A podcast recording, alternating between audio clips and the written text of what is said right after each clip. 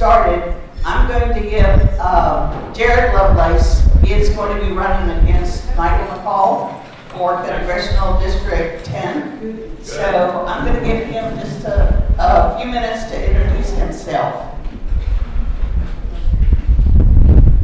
Come on, Am I bringing out? Good morning, everyone. Happy Saturday. It's nice to see you all. Some of you have already met this week um, at the Republican Women's Meeting a couple days ago, but I wanted to take a chance just to say hello and uh, let you meet I'm running against Congressman this March in the Republican primary, and um, yes, we're serious. Um, it's going to be a tough uphill battle. This is a very grassroots campaign. Um, I'm not a millionaire, so I'm not buying the election by any means. Um, we're going to be driving all over the district, meeting people at little meetings like this, knocking on doors, and handing out flyers. So if you uh, have any way of contributing or participating, that would be wonderful. Um, we, uh, we just kicked off the campaign last week. Got the website up a few days ago, and we're getting to work full time. So, what's your name again? Jared Lovelace. Jared Lovelace, yes. My family comes from uh, Fayette County. Uh, we go back about seven generations here. Uh, early ancestors came over from Germany, Czech Republic, and all over Europe. Um, so we, we've been in these parts for a while. France, Aidings, Dipples, Levines, Treppies. Um, there's probably a few that I'm, I'm missing while I'm on the spot. But uh, yeah, my, my great grandpa was actually the county treasurer here in Fayette County um, in, in the 70s and 80s. So, um, anyways, some of you may, I don't know, many, many of you would remember his name. His name is Lloyd Dipple. Um, anyway, so we've got a lot of roots here. Um, I just recently finished serving in the Army. I was an infantry officer stationed up in Alaska,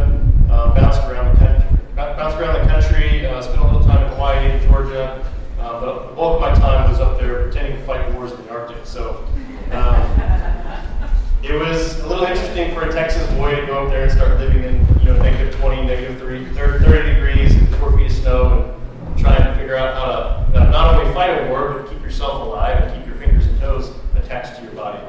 Um, anyway, so that's, that's a little bit about me. I'm a, I'm a veteran. I'm an entrepreneur. Um, my wife's Courtney's in the back with our, with our baby Amber. We also have two boys who will be here in a little bit. Um, they're coming up with their grandpa. Um, Julian's five, Brian's three, and, and Amber back there is one. So uh, we're right in the thick of raising our family, and uh, that's part of the passion that brought me to the to, to run this race. Is America needs more families in Washington D.C. Um, family values, the family in general is under attack. Um, it's being degraded, and that's why we're seeing all the issues domestically that we're seeing with, with wokeism, with, um, with, violent crime, with drugs. All those things can be remedied with just focusing on the family and trying to empower Americans to have productive, loving homes where children grow up with their mother and their father. And uh, obviously, that's like the best case scenario, and it's not always feasible in every situation, um, right? But that's the type of cultural shift that we need to create in this country so that people have, have a chance at a, a, at a long, prosperous, free life here in America, not oppressed by the federal government, which has become too large and is taking away our rights. Um, I'm a staunch defender of the Second Amendment. I, I don't believe in any federal regulation of the Second Amendment. If there's going to be any regulation at all, it needs to come from communities and states. Um, so Michael McCaul, he's been in Congress for a long time, and I'm not going to say anything bad about him. I think he's a good man, and I think he served um, to the best of his ability. Um, but I think he needs to be challenged, and that's why I'm here today. Um, he, a, a couple of points where I differentiate myself from Congressman McCaul. Okay, he, he's a conservative. I'm a conservative. We, we agree on a lot of things, right? But there's a few things where I feel like I differentiate myself, and that's where I'm going to leave it to you as the voter to decide what you would rather have in Washington D.C. The first thing is the national debt is $33.5 trillion. When he ran in 2004, the debt was only $7 trillion, which is already too big, right? To maintain our debt every year, we have to shell out almost a trillion dollars. Okay, that's that's about a quarter of what our tax revenues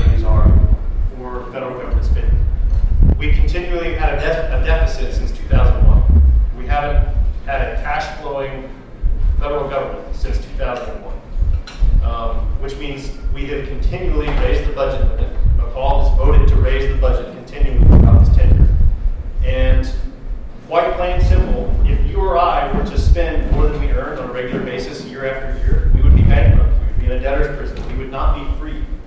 Okay? Our country is going to cease to be a free and independent nation if we do not get our finances under control and we stymie and, and, and cure the addiction to spending money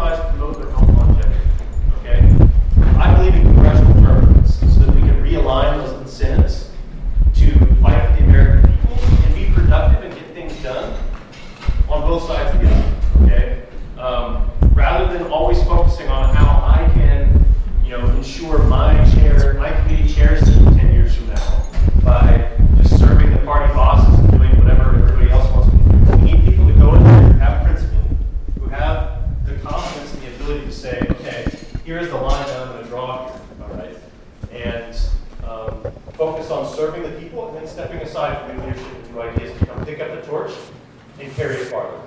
The third thing is foreign policy.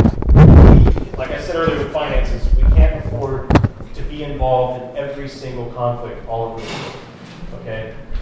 We have got to weigh our priorities and only spend money, the nation's precious treasure and blood, on the things that matter the most. We need to reassess our alliances and make sure that the ones that we have right now are actually beneficial to us and not just traditional. And we need to basically reassess our, our global strategy on how we're going to counter China. Okay? The only way that we're going to compete with China is if we don't bleed ourselves dry, whacking every single mole that pops out of the ground all over the planet. Okay? And that's a topic for, you know, that's, that's a longer conversation for a later time.